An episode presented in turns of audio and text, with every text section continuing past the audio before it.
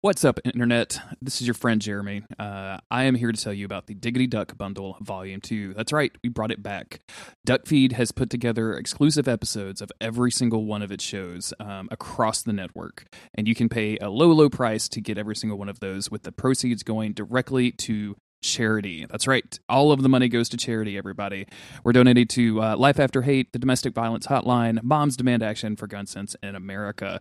Um, at the time of this recording, Duck Feed, uh, excuse me, the Duck Bundle is not live, so I don't know the actual link for it. So I'm just going to point you at duckfeed.tv slash store.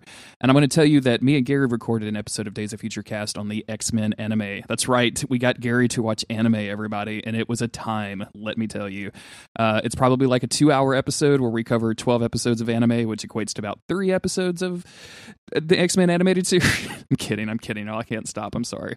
Uh, but go check it out. There's some really great episodes in there, not just Days of Future Cast. There's some really good um, Watch Out for Fireballs content. And uh, I haven't listened to it yet, but I'm very excited to, for the return of Bonfireside Chat. They're bringing back everybody's favorite guest, Richard Pillbeam, and talking about a bunch of cut content for Bloodborne and Dark Souls 3 and the Soul series in general. It's going to be an extremely great episode. Uh, once again, duckfeed.tv slash store.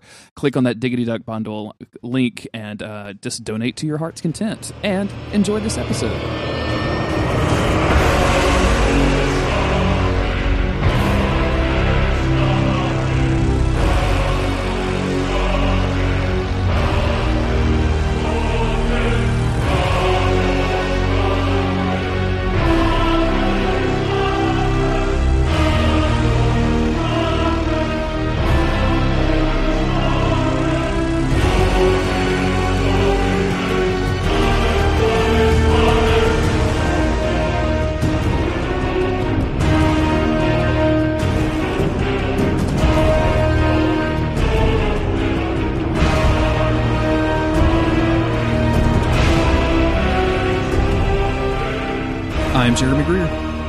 And I'm Gary Butterfield. and this is Days of Future Cast, the podcast where we talk about the back half of movies and only the back half. We do not worry Yeah. about the intros. Do not listen to the last episode by any means. Do if not, you have already listened to the episode, skip this one. um, Uh, how are you today, Gary? How, how, how's, how's life been treating you since last we spoke? Uh, not that's super great. Like my stomach's kind of upset. So Oh no. the uh, in in the time in which we uh we left, yeah, I just uh I, I've been I've been kind of a mess in general, and I haven't been sleeping well, and that's been uh and then lots of stress, and it's kind of affecting all aspects of my life. So the uh yeah, I mean I'll do all right, but the uh so it's literally since the last time we talked, like my my my stomach's taking a little bit of a turn, but I am okay. Okay. Um, How are you since last time we talked? How's how's uh, how are the dogs? Uh, they're very good. Um, there was a Mhm. thunderstorm that passed early, which uh, means that maybe didn't eat her food. So, uh, and they've both been kind of cooped up in here with me. So as soon as I opened up the door, both dogs went to try to go claim Maybe's food, uh, not realizing that I am a human and I put it on the counter to, pre- to prevent all of this. Um, so there's going to be a little fight later to see who gets Maybe's food. Um, looking for looking The, forward um, to filming that and put it on um, dogfights.com. I am uh rooting for you, buddy. I, I hope you can get it.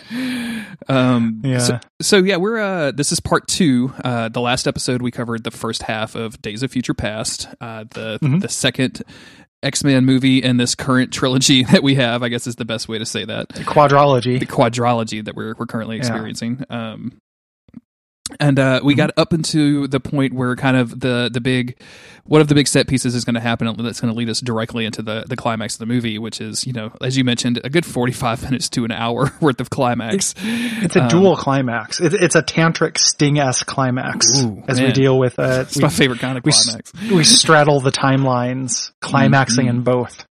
So yeah, we got up to the to the climax of the movie, to our sting climax, and uh, we took we took a break because we didn't want to make a four hour podcast. And there's it's going to take us a while to get through the back half of this movie, Gary, because uh, the, up until now it's been fairly straightforward. Like we we met our characters in the future, we sent our we sent our Wolverine back in time to save the future, and he's just been kind of gathering the troops, and while we see what our what our villains are doing, and our villains in this case are Trask, um, trying to build these Sentinels, and not really a villain, but a kind of an antagonist in the form of Mystique, who's going to set off the the apocalypse essentially, Yeah. essentially uh, by Unwitting killing. Trask. Um, Yeah. So we we've gotten up until the point where all of our characters are going to meet up in Paris at the uh, 1973 Peace Accords. So uh, and Mhm. we kind of left off. I feel like we can just jump back in. Do you want to? Do you want to? Yeah, yeah. Do you want to get right Let's, into let's it? do it. Okay. Let's get let's get right into it. So, um, we start off with Trask walking into a room full of generals um, and otherwise political figures to basically pitch them on the idea that mutants are horrible and we should Mhm. kill them. And the only thing that can really kill them are these sentinels that he has designed. And he has kind of a briefcase with this weird like film projector thing, which is actually looks kind of cool. Like it looks it looks cool and old, like kind of low tech at the same in the same time, which I, I like. Um, and he kind of fetishishly describes these these sentinels at one point saying that uh, they can fire fire off 2000 rounds per minute of thermoceramic ammunition uh, which is really weird. It's just a really like Hot long-winded clay, yeah. Just Yeah. you can Swayze the the hell out of these dudes let me tell you. Um, it's a it's very like the fact that everything is space age plastics and non metal feels very uh like specific subtweet to Magneto. You know? it's just the U.S. government subtweeting Magneto for the last 50 years Like yeah, yeah, yeah, just by making everything not out of metal. Like every time do you think Magneto whenever he sees anything that isn't made out of metal, he's just like, ah, just say it to my fucking face. I wonder. Uh, in the last episode, we talked about that line that he has where he, t- he sees Wolverine's claws and he says, "What if those were metal?" I wonder if that's his reaction to anything. That's everything. like the waitress brings out like a meatloaf and just like, what if this was metal? In the uh, in the next Oh, movie, he's going to be like a uh, like a like a, a logger guy. Like he's going to be cutting down trees, and I wonder if he just looks at every tree and goes, "What if those were metal?" He, he's he's not actually. He lives in a, in a forest, but he works at like an iron plant. And Like, oh, he that's works right. at a place that smells like he's very much. He's, he's, like- he's very much he very much he went to a metal spot and said, "I'm going to be in the metal place." yeah, so where everything is metal. The uh, I forgot about that. Yeah. We're going to have a lot of fun with that when we get to it. yeah, it's very very funny. Um, so so uh, and the, what what Trask is doing here it's it's is the United States wouldn't buy the Sentinels essentially. Yes. So Mhm. he's going around to see if he can get another country to buy it. Yeah, which is uh, treason if you're not if you're not up to date. Oh, yeah. if you're not up to date Yeah. on your uh, military law, like selling Yeah. military secrets that the U.S. military has funded for you to other foreign nationals or foreign countries is is definitely considered treason, light treason. You know that that George Bluth light yeah, treason. treason. Yeah, he's Um, he's actually and that's actually ends up being a plot development for this later.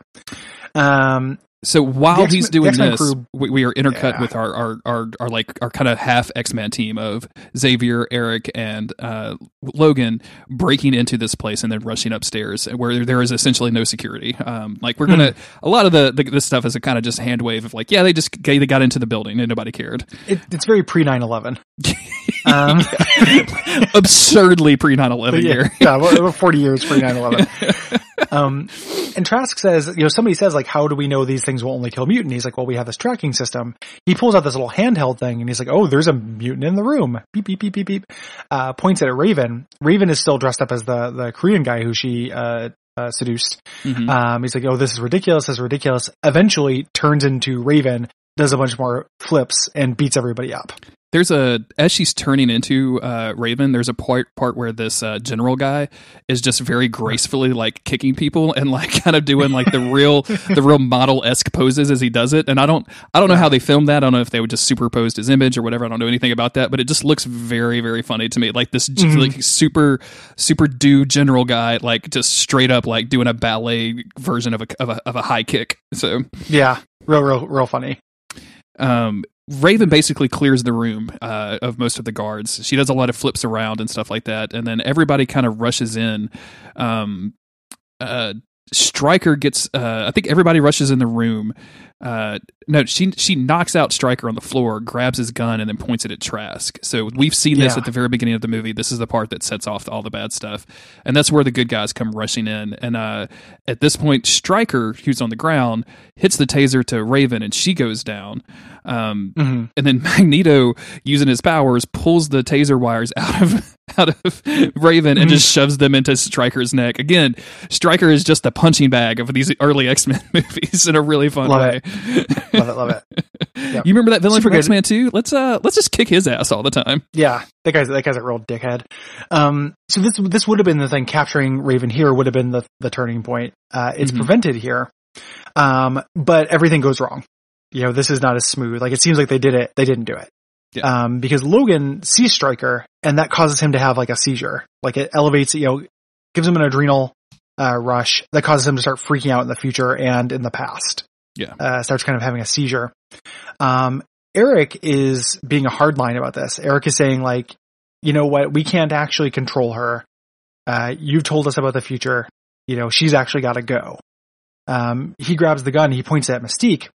Beast tackles him, and as the gun is flying out of his hand, he uses his power to pull the trigger. Yeah. It's so fucking cool. so very Uh, cool. Beast, when she or Mystique, when she saw this, runs, jumps out the window. He controls the bullet and makes it chase her down in this like really cool slow motion sequence.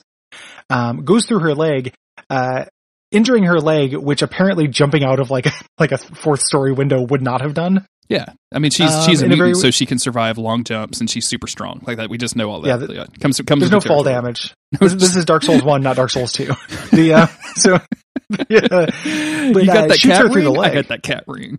yeah, she's, she's a, um, you know, pre- pretty rad. Um, and she's, uh, she's in her, her native look. So people start seeing her like this is, everything's happening very quickly here. hmm Um, a lot of important shit. In the future, Logan, who is having that, uh, that seizure in the past, starts flailing around and cuts, uh, Kitty Pryde.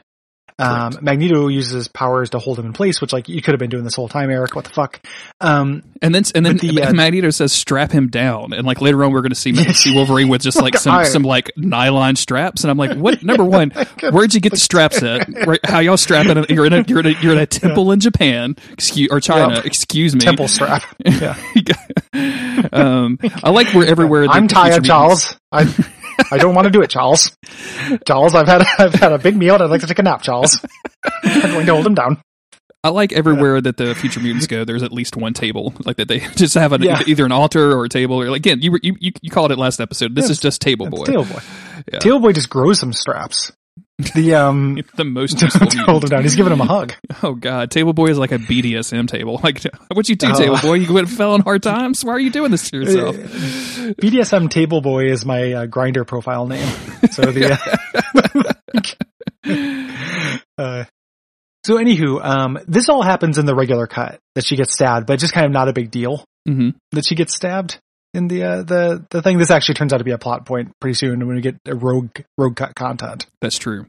Um, yeah. Meanwhile, um, so Beastus has been knocked out. Like, uh, uh Mhm. Eric kind of knocked him out.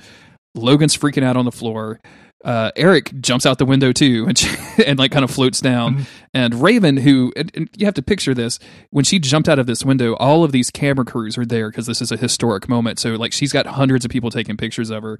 She tries to run away and turn into somebody, but before she can really do that, Eric uses his powers, grabs the bullet, and starts dragging her back by the bullet, which has to be the most painful fucking thing I can imagine. it, it looks awesome though. Like looks it's, it's, really it's super cool. great. Um, Beast wakes up, tackles Eric, and throws him to a fountain where he's going to try to drown him. like essentially, like emotions are running extremely high. Yeah, this thing just this popped point. the fuck off all of a sudden. they should have talked. They should have done some planning and got on the same page before they all went to go uh, rescue, kill this person. All three of them are in love with. Um, like in, in a lot of in a lot of ways, this It's a weird force company over here, I've gotta say. yeah, it's the sequel to Three's Company where they just keep up upping the ante. Mister Furley gets in on this shit. um, yeah. Um, So, So, Logan uh, wakes up, but it's yeah. not it's not Logan from the future, it's Logan in the past, and he has to he's flailing around like how who are you people? Where did you get here? Xavier has to explain like you you brought us here, you're with us. He's like, What the fuck are you talking about? And finally Xavier just says, You took some acid. You took some really bad acid. Just stay there, I'm gonna take care of you. Which is kind of funny. Yep. It's the only thing Charles really helps in this whole scene. Again, You Charles is fucking useless in this movie for like Yeah, a good seventy percent of it. extremely bad. Um, Eric is drowning and he's, he looks like he's actually going to drown. It's pretty intense and Beast is like flipping out. Um, it's Mhm. good Beast content. Um, but he, uh, starts pulling down metal from the plaza to lift up, uh, Beast. And there's this really great shot where Beast gets lifted up and he realizes he's exposed. Like Mhm. everyone's taking pictures of this, like essentially him in his monster form, like being held up. It's like King Kong or something. Uh, super cool. But Raven uses this as an opportunity to get away. Yeah. Uh, turns into a random dude and limps away. Yep. And uh, in the future, Kitty, like even though she's been wounded, uh, gets gets Logan back under control. And uh, in the past, like our future Logan wakes up back in the past under, and, and you know him and Xavier yep. just jet out. Um, and that's where we go to the White House, uh, where this Richard Nixon impersonator. I, I'm gonna. This is maybe possibly controversial. I actually like all the Nixon content in this movie quite it's, a bit. It's actually fine. It's just it, it's, it's I, am so just so tra- I'm so trained to be laugh every time I see a Richard Nixon impersonator at this point in my life. Like I was not alive when when Nixon was around, obviously, like when he was president. Mm. So like all, 1980 and on, all your Richard Nixon content is either he's a shitbag or he, he's a he's a he's a joke, he's a punchline. So yeah. anytime I see him on the screen, I just start laughing immediately Where he's feeding his dogs or whatever the fuck he's doing. So yeah, it's it's uh it's very funny like the, this whole thing, and he's got a couple like line like Nixon gets in some good digs, uh, which which I love, where he's like he's just really upset um, you know, Trask, he's like, ah, you know, I want to know what's going on. Trask shows up, starts explaining things, and it kind of Trask and the senator who he disagreed with earlier kind of, you know, trading barbs mm-hmm. and stuff. Uh, Nixon says, you know, like, we need to all the world know that we gotta protect them. Uh, and, and, uh, Trask goes, you know, I can make that happen. It'll be a little expensive. Uh, and oh, the one, uh, the one shapeshifting one, I need her for research pur- purposes. And Nixon's like, I don't care who you fuck as long as you don't fuck me. like, it's just, he's so, so over the top. And Nixon just got like this, this voice. There's a guy, uh, Brayton used to be, uh, used to know who is a guy who is in their dorm. Uh, who had a voice and, uh, Brayton's impersonation of with him always sounded like Nixon. Um, and it's one of it's one of my favorite stories. I always wanted to get Brayton to do like a, a special like Duck Feed presents thing where he just tells me all the stories about this dude, in, and I just laugh. it, well, he, he, that's how he. Did. I don't think he actually he probably didn't actually talk like that, but that's how how Brayton does him. And he always just said these ridiculous like he was like he was writing this like fan fiction thing about Greek goddesses that he wanted to fuck. Oh, and he had these he had all these said all these like uh he was real racist, and he said a bunch of like you know super dumb shit, you know, so like Brayton would tell me the stories of this guy and he'd just be like, oh, we're not going to do a debate. There are two, there's, there's, there's only one tactic. Totally dominate your opponent. Like would do stuff like that. it's fucking like, has me rolling. It's some of my favorite like Brayton content. And, uh, you know, when I can't, I can't think about Nixon without thinking about that dude. I do like I the fact so that uh, when they start having this conversation, Nixon decides to go off the record and turns off the tape because yeah, that's, the, yeah. that's that's your Forrest Gump, Forrest Gump moment in, in this whole thing, which yeah. I think is actually kind of good and like not because it's not like it, they pay some attention to it, but it's not like specifically like over the top called out. Yeah. Um, there's this scene where, uh, or Trask, I think, I don't know if we mentioned this. Trask says that he can make more robots, but he has eight ready to go now. Um, yeah, so, yeah, so we're going to have some some sentinels in the frame before long. Uh, Raven is in the is in the hospital, kind of getting doctored up in Paris, uh, and the, she's having this really meaningful conversation with the nurse, where the nurse is like, as they're watching Raven on the news, saying like, "Can you imagine being her? And do you think she has a family?" And I'm like, "Nurse, she's blue. She's not like." haven't you haven't you seen Avatar? I mean, come on, it doesn't come out for like 40 years, but we we explained blue people. She, she was she was not born of woman. She, she, was, she, was, yeah. she has various totally... she has a very obvious feminine figure, and you're just going to say like, does she have a family? Come on, nurse, what are you yeah, doing? She she was born from an egg. Um, Eric is in is in a hotel room. I kind of like that Eric fucked this up like immediately. Yeah, as a I thing. Like like he this yeah, is he, he's he's a supervillain. You know, like it, it is, uh, he's still that. Um, so he's, he's, uh, stitching himself up, uh, using his magic powers, which is, or his magnet powers, which are super cool. Mm-hmm. Um, magic or magnet, it doesn't matter because he's yeah, also it, holding it, like a glass bottle up and that's not made of metal. So what the yeah, yeah. um, he goes to uh, a train station, uh, on his way out and, uh, Raven finds him and and pulls him in. I, I think I'm. I don't. I didn't note this in the thing, but um, uh, we we probably do need to mention that on his way out of this room, he mm-hmm. stole the plans for the Sentinel. And so, uh, oh yeah, like he stole the the microfiche or whatever. So he's in his hotel room, um, looking very super villainy, you know, doctoring his like stitching his own head, and then also looking at the plans for the Sentinel. And I see, I think also seeing autopsy results and stuff. I think those are in there yeah. mixed up as well. But he sees like the plans for the Sentinels. Um, so mm-hmm he goes to the train station and that's where the homeless person aka raven grabs him and pulls him into this phone booth for like a real close are they about to kiss kind of conversation yeah Yep, the sexual tension between Magneto and Mystique mm-hmm. is on display here. Um, he's kind of explaining the future stuff. She doesn't care about that, and they're kind of explaining. You know, he's like, "We need to go an all-out war uh, with this whole thing and take it out," and she's like, "No, just it's just Trask." Like she's still trying to be kind of a moderate. Yeah. Uh, comparatively. Can't, you, can't, you can't be a centrist, Raven. What are you doing? Yeah, yes, exactly. The, um, Both sides no aren't kind of right, Raven. Jesus, get it yeah, right. horseshoe theory. Like, uh, so uh, we go back to uh, Westchester, uh, where Xavier's there, and his legs go out because he because Papa hasn't had his sleep sleep medicine, and uh, How how He starts fast, getting how fast do you think that they flew home? Like at seven thousand miles per hour? Or yeah, where- where I do don't really care about that Paris in movies. That movies a lot, but Yeah. I mean, like, what? Why didn't the Paris go down on a, like a, a national lockdown at this point? Anyway, they, it does not they matter. didn't say it, but the Paris Peace Accords were Paris, Texas. So it's a it's the uh, that's you caught me drinking water, you son of a bitch. Yes, they're able to get there pretty quick. that makes that's, Um, that makes us that, that, that- now understand all of the Aggie shirts that were in the crowd in Paris. Yeah. that makes Yeah. a lot more sense. Uh, um, but he he he wants his, his medicine. Mm-hmm. Um, you know, and and uh, he's going to get his powers. He, you know, he's like Logan. You know, I know that you think this is a lost cause. Um, and Logan says, you know, hey, like, don't use that serum. It's not too late. We can find Raven. Uh, and then he decides to keep his powers. This is supposed to be his his kind of hero turn hmm that he's making, turning back into Xavier. because if he just just you know sacrifices his legs for a while i mean and obviously there's some pain involved in getting his powers. Like he's not ob- he's obviously not in control of his powers the way that we expect uh, xavier to be.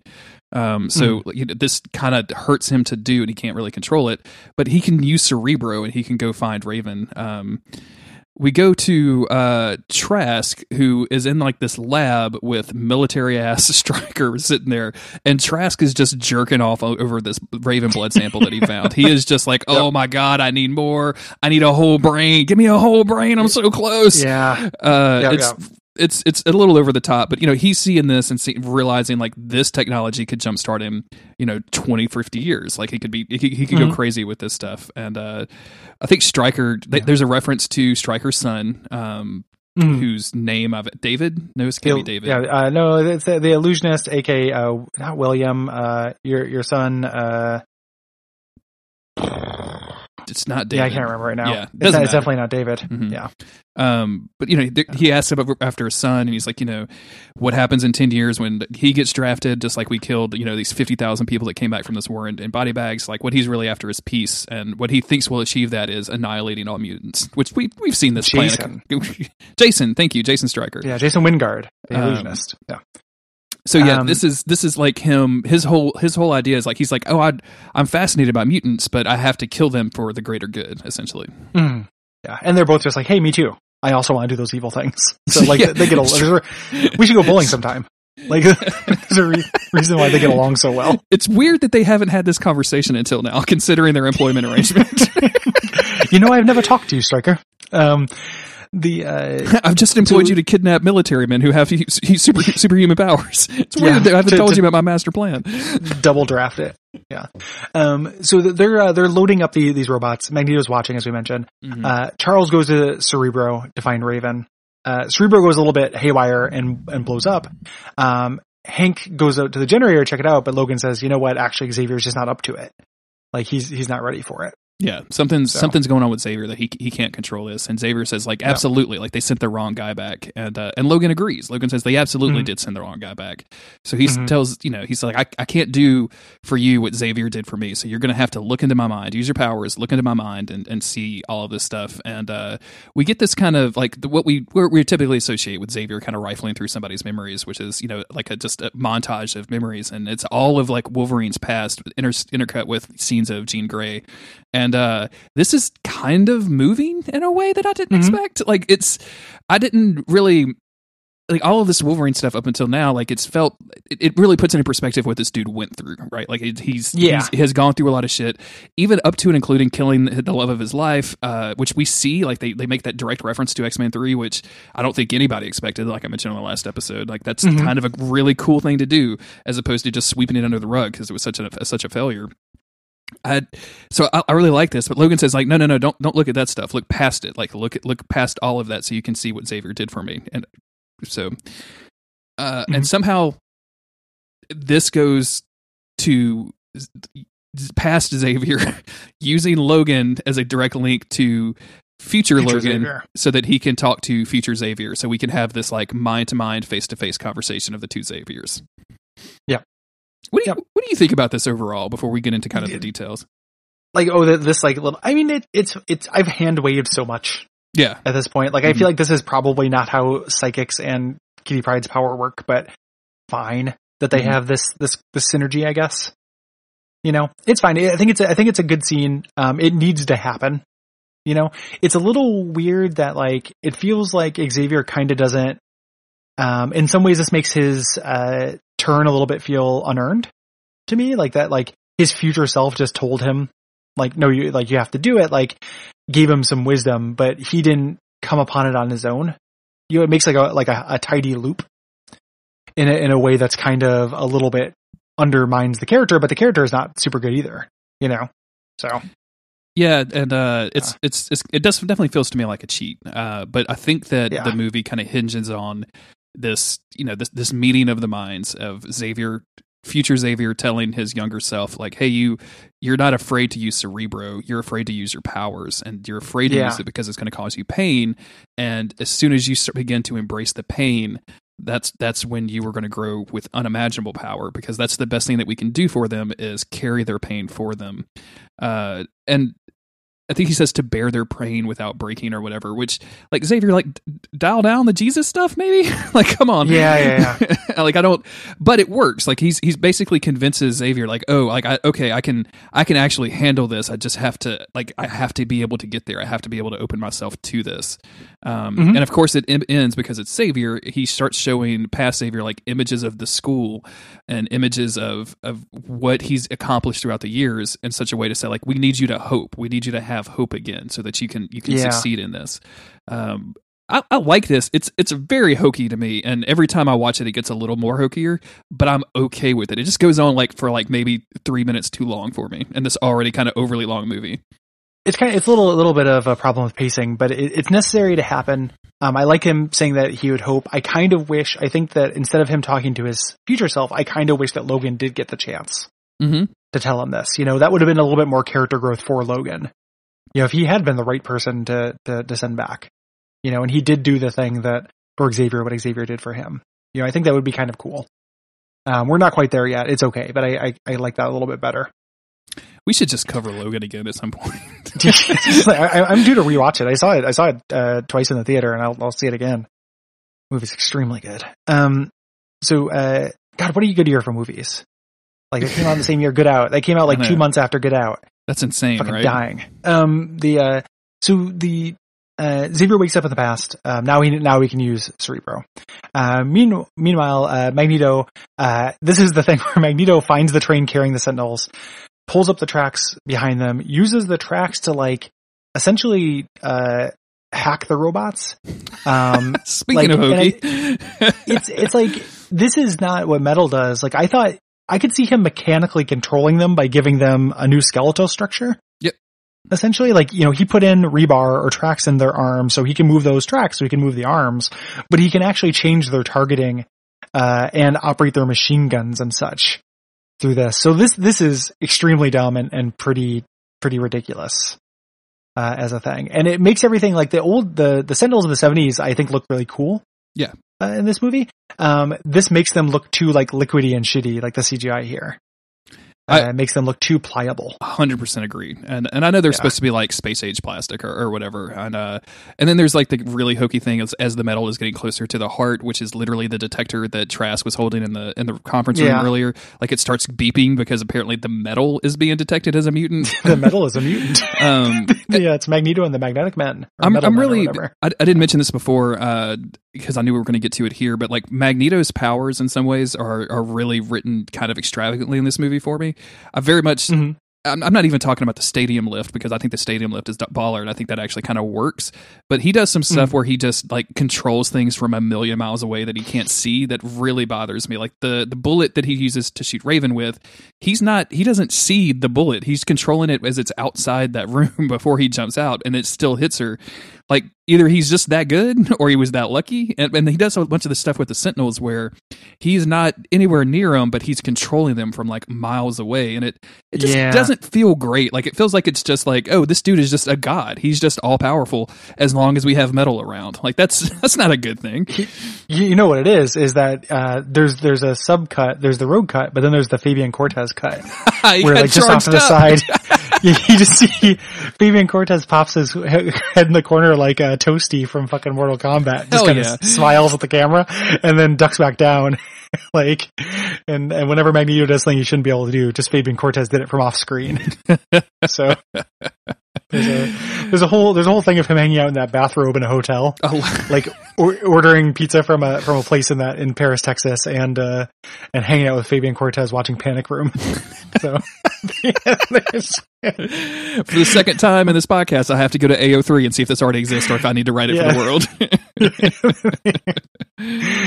um, um so after that we we flash back to the future um and this is Mhm. where the the the rogue cut starts so uh kitty bobby tells xavier and um magneto hey like kitty is losing too much blood uh we have to we have to wake logan up. And xavier says well we can't do that. I just i just had a, a, vision of them. And uh if we wake him up now like it could end up worse for us. Because as soon as Yep. if you remember your time travel theory as soon as he wakes up that locks the timeline in, in, into place.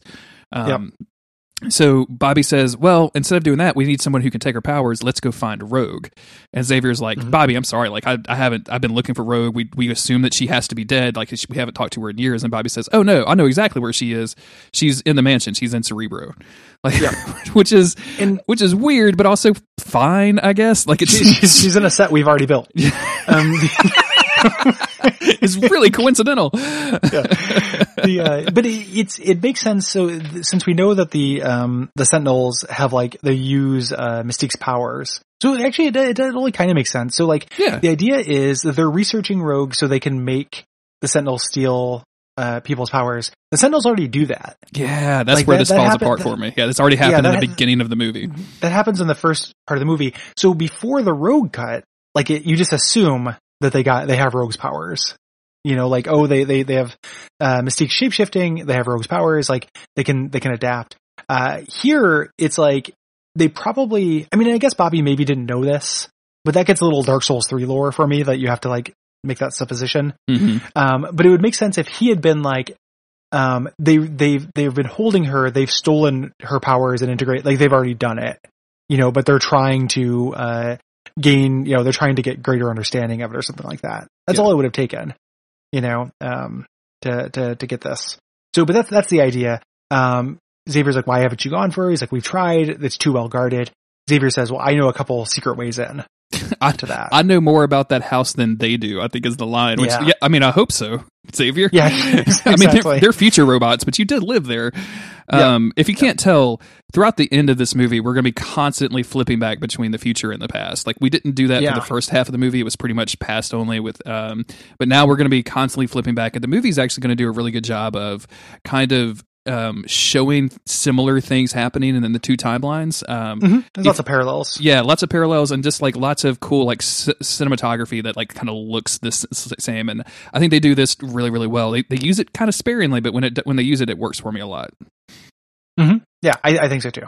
So well uh, we're in a we're in an airport. We're back in the past, and uh, Xavier has found Raven uh, using Cerebro, and he's trying to talk to her, and he's doing that thing where he's talking to her through people. I love this scene. Like this this to me Mhm. is like a real cool use of Xavier's powers because as as she's walking through the airport, different people are telling her different things, and you know finally she kind of runs into a woman, and he takes over her mind and has the conversation with her. And when they when she leave, you could tell the woman is semi confused about just what happened, and I, I really like this a lot. Like this is really cool looking.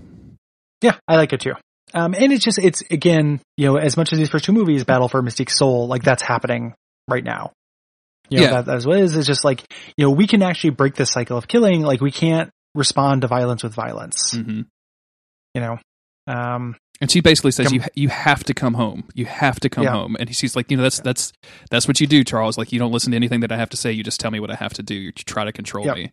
He still hasn't learned that lesson yet, and of course, she just walks through him, and he disappears, and he's not willing to take that extra step of actually controlling her, using his powers on her. Like that to her, that to him Mhm. would be a you know a break of some sort of bond. I think. Um, Yeah.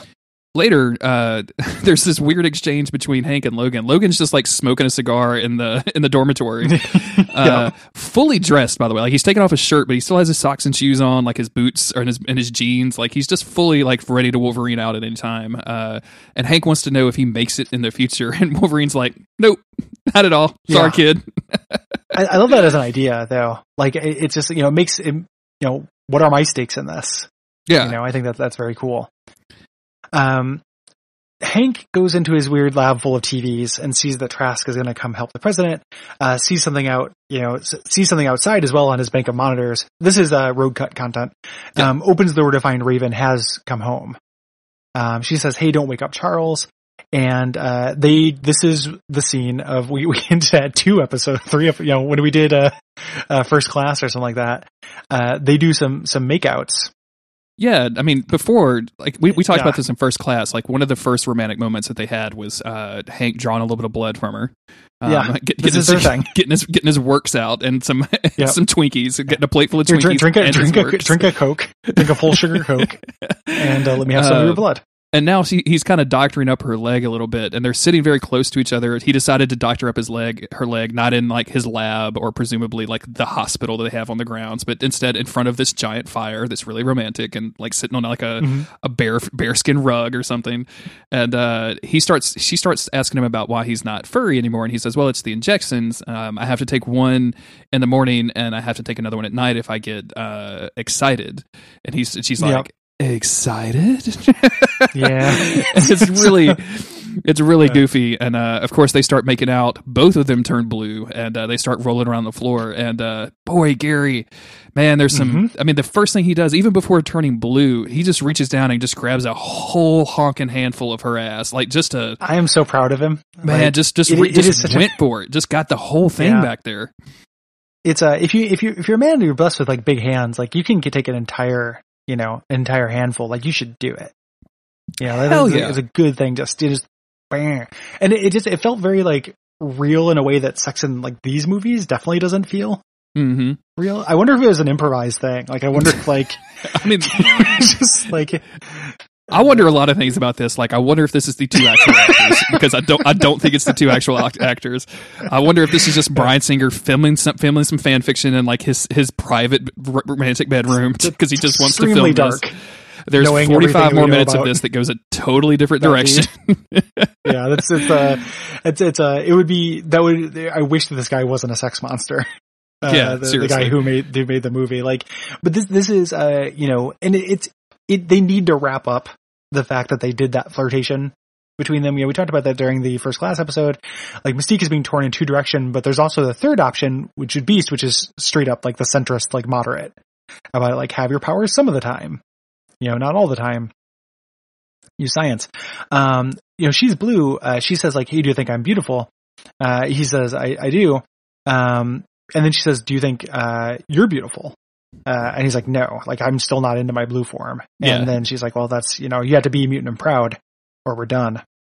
Essentially, that's what she says, and like that totally like kills this whole mood. Like they just like leave at Yeah. that point. They're just like, "See you later. Yep. You, you you have a room here. I guess good night or whatever. I'll make Yeah, you breakfast just- in the morning or something. I don't to know." Beast like furiously injecting his serum into his blue furry dick, like trying to trying to tamp down his like mega boner. Oh God, blue furry dick is a way worse version of blue balls. Like that's just a way worse version of blue Yeah. balls. Uh, during that scene, we actually we, we do get that like uh, you know what have, have you just been here for the last ten years? And he's like, yeah, somebody had to take care of Charles. You know, the school went under or whatever. And I'm like, oh, poor Hank. This this is not Yeah. a good time to start pu- having to pull back those curtains. Um, Yeah, yeah. So uh, they transition uh, from the past Xavier house, like we showed this external shot, and they go to like of what is very obvious, like the future version of it. Um, Mm. Magneto and Bobby are like breaking in through the sewers. Xavier's outside in the Blackbird, uh, kind of like telepathically letting them know where to go. And of course, you know Magneto is just shredding his the entrance in this, like just you know just moving everything out of the way. Um, meanwhile, they intersperse this with the cut of Magneto in the past breaking into the Department of Defense uh, building and doing the same kind of thing, like you know breaking doors down, Mhm. killing guards, doing all this stuff. It's really cool. And none of this, like this whole Magneto Bobby scene in the future, does not exist in the main part of the movie because there's no Yeah. reason to go get Rogue. So none of that exists. Um, but I really like the the intercuts back and forth that kind of show the parallels. I really, it works for me in a real good way. Um, when when Bobby and Magneto in the future uh, show up, they find two two men standing with medical instruments over Rogue, and Magneto says, "Like I've been on the other side of that table. I'm going to show you how it feels." Um, it's kind of weird to see humans. You know, like there are, you know, this isn't just Sentinels in the future. Like there are people controlling them. There are people who are working on this who are just okay with this dystopia. Yeah. You know, like Who's like this is there are what- this is exactly what we want. we want Yeah, no or lights just- and purple robots. you know, yeah, yeah, it needs to be nighttime all the time. Or, or they could just be, uh, you know, we don't really have a choice. Like we are too scared to speak out. You know, it's, it's kind of a cool idea. Like the, the idea of seeing what regular people are like in this world. You know, uh, You know? you know who these people are, Gary. These these Who are the? Morlock scientists. Because this is Oh, just a, this is a twenty percent improvement over like the New York sewers, and the Sentinels were like, Yep. "Yeah, we won't kill you guys. You guys just come Yeah. here and do like do our bidding, and you'll live a better life." And they're like, "Fuck You- yeah, let's get the hell out of here." promoted. You guys need a Yeah. table? No, table, boy. Uh, Kill with the table, boy. Um, Oh. yeah, this is they. Uh, it was. It is weird to see humans. Also, uh, even though he threatens this, uh, like I'm going to show you what those instruments do. In the next scene, you can just see them all running out past Magneto. So he just scares them away. He doesn't actually Yeah. kill them, which I kind of feel like Magneto would just kill these people. But whatever. Oh, really absolutely. Yeah. I think they're just trying to contrast him with the past Magneto. hmm But the, Mhm. you know, at this point, like these people are pretty bad. They're vivisecting, uh, Yeah, the- these are actually good. these people would be okay to kill in my mind. Like they're working with the Sentinels, which destroyed Yeah. most of the world. Uh, yeah. in the past, Eric is breaking in the Department of Defense. We learned to go into this like secret souvenir room, essentially, where we see Angel's wings. Um, I believe Havoc's like like circle vest is there. Uh, the the Nazi coin that we saw from First Class. Mhm. Uh, that's the Nazi regalia on one side and Professor Xavier symbol on the other one. Why did he have that made? That's really weird. Um, but also, of course, what he came for, which is uh, the helmet, which you know prevents telepathic, you know, control. So he can he can slip Yeah. that on and, and and do his supervillain stuff. and it's all obviously like very much a, a symbolic thing. You know, it's Oh, like yeah. Walter White when he puts on his hat. You know, it, it is. Uh, I'm I am supervillain mode now. I cannot be Mhm. reached both like emotionally or mentally. Um, It's super supervillain way out. voicemail. yeah. they- you've reached you've reached Magneto's helmet, Charles. Leave a message. I will not return it. I barely would listen. Just the uh, my voicemail's not been set up, Charles. Um, the uh, uh, so Rogue they can't wake Rogue up. Bobby gives her, her a little bit of his life force Yeah. to wake her up. Mhm. Um, they start escaping, and a Sentinel breaks in. A Sentinel finally realizes there are mutants on the premises. This is uh, Um, really strange because like they run past this thing and a door opens and it looked like it was going to be some weird giant sentinel like snake monster or something, but then like just more yeah. normal looking sentinels come up, like normal normal future sentinels come up. So I didn't know what they were trying to go. They can morph. here. Morph. Yeah, I guess. Yeah, but I think just, I think it it's just supposed to, he's just like squeezing through a regular door or something like that. Um, this is kind of like a, so a- that's so humiliating. they just made all the doors like yeah. extra small. You guys can more Fuck yeah, off. it's like Anne Orlando. Yeah, it's, um, It's the one way the Morlocks can really show some resistance. um, the, the uh, this is uh, uh, this is kind of a weird like you can tell this got cut and maybe even though they shot it they didn't put quite as much money into it because this fight scene with uh so Rogue and Magneto get out um Bobby holds off the Sentinels it's kind of like a not very well choreographed and kind of weirdly like bloodless fight hmm with them it seems like you know like this is not um him showing the kind of imagination or even like acrobatics or anything. He just kind of holds out his hand and makes walls Yep. uh here um, and he, he gets melted. Like he's sacrificing himself for Rogue. There is almost like an entire other subplot that they didn't do of the implied like he's romantic with Kitty, uh, in the time now, but Rogue was his first love, which we know. You know, so it's almost like there's an implied arc there that we don't actually see. And in the uh in the rogue cut, um, like there's two. This is going to end in two different ways, right? Like there's a there's a there's a kind of a scene at the end of the movie that it was filmed twice because of the rogue cut, uh, that's going to affect this. That revolves around that relationship, which is just kind of weird. Um, Mhm. because like in X Men One, like Rogue got jealous over his relationship with Kitty that didn't even exist and ran off, and that's how you know Magneto got her Yep. in the first movie, which it, so it's kind of bringing all of that home. But again, as we've talked about, none of this is necessary. like Kitty could just Yeah. survive, and like they could just roast Bobby when the Sentinels attack, and it would, would none Yep. of this would be needed. Um, Yep, yep. Magneto and uh, Rogue get back to the to the jet.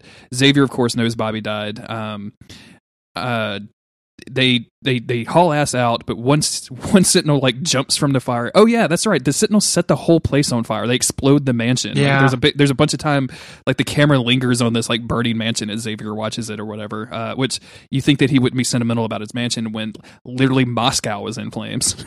Charles, what are you doing? haven't been here for a while. Yeah. The um and this is also it it's it again it, it's one of those things that the rogue cut doesn't quite um uh shore up plot holes so much as just like take things that didn't need to be explained and explain them. Mhm. So like a sentinel latches onto the plane, they switch into super speed, but a sentinel head like stows away. And that is how they find them in the uh, in the future. In the regular cut, they just find them yeah, you know, but something stows away. Like they show like a like a piece of the Sentinel or something like tracking thing, little piece of metal or something that like actually stays on the jet, and that's why shit goes bad in the future. Hmm Um, you know, when they get there. So it could also just be they just find them eventually because they're Sentinels. That's what they do. Here, this gives it a more direct reason. Yeah. like they took this risk. It was a big risk. It allows them to continue the past plot, but also at the the peril of the future.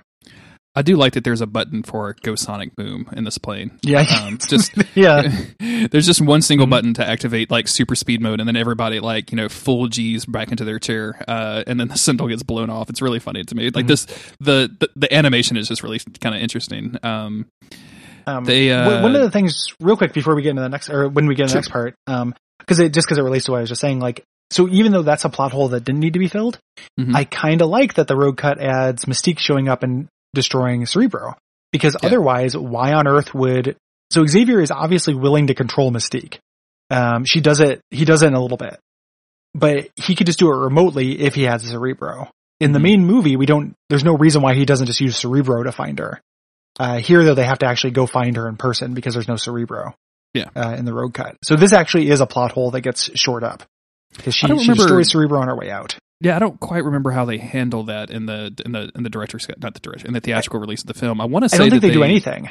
Yeah, I, th- I think they just go. or that I think Uh. maybe after they never fix Cerebro after it gets blown up when when Charles tries to use it. No, because then we still have the airport scene. No, so he uses it, sense yeah. either. yeah. I don't know. I don't know. I, I think I think they just go. Yeah. So I, I think that like yeah, I think I think they don't actually shore that up. But uh, this is like you know, as far as like the actual plot mechanics, this is the most important thing that the rogue cut does. Exactly. Um, yeah. Um, in the future, uh, they they return to this temple, and uh, you know, Kitty sees Rogue and uh, and Magneto and Xavier, and instantly knows that that Bobby's dead. And Ellen Page fucking sells this in a way that I am amazed that got me emotional. like I could give a shit Yeah. about Iceman. I love Iceman. Don't get me wrong, but like he doesn't done like a lot for me in the Yeah. series, right? Like he was a young kid. He's done some stuff here, but he's barely been a character. And so like when she starts Yeah. like falling apart, uh, and like Rogue has to go over and like touch her face, take her powers, and kind of comfort her a little bit, it's really emotionally affecting. Like I think that's probably the the thing that we lost at is this is Ellen Page being a good actress because she really kills yeah, this she's really good. Mm-hmm. Yep, yep. Um, Yep. Rogue, you know, this this is another thing that bothers me because uh, I've always I always liked in the comics when people learn to do things with their mutant powers, like they they learn to control them more and more and more. So when Rogue takes her powers, like this this advanced sending somebody back in time bullshit seems like like you know 401 case study of Kitty Pryde's powers, not touch your forehead and now I have them all. You know what I'm saying? Yeah, Like, yeah, yeah. But but again, I don't give a fuck. Like I just I just like to mention that because I don't I don't I, I like the way that people have to learn to use mutant powers to get make them better. But anyway, Yeah, agreed. Yeah. Yep, yep. Agreed, agreed, agreed. So uh, Um, Rogue takes over. She says, "Hello, Logan." In the past, uh, you know, Logan sits up and goes, "Rogue," and then we're basically back to normal, normal Yeah, timeline. we back don't to have to the worry about the theatrical rogue cut. cut. Yeah. Um, um. Yeah, So except, except for the Cerebro's destroyed. Um, so Hank Hank shows off his his uh his VHS recordings of these of the three channels he records in PPS, and they say like you know we can't uh, find her through Cerebro, but I have a good idea where she's at. I think in the theatrical cut he's just like I have a good idea where she's at. Um, we know Trask is going to be in Washington. She wants to kill Trask. Let's go there. yeah. Um, and Hank brings up this idea like maybe this war is inevitable. There's a theory about time travel that it will just autocorrect. Like there is an inevitability to it. Um, you can cause a ripple, but you can't change the stream.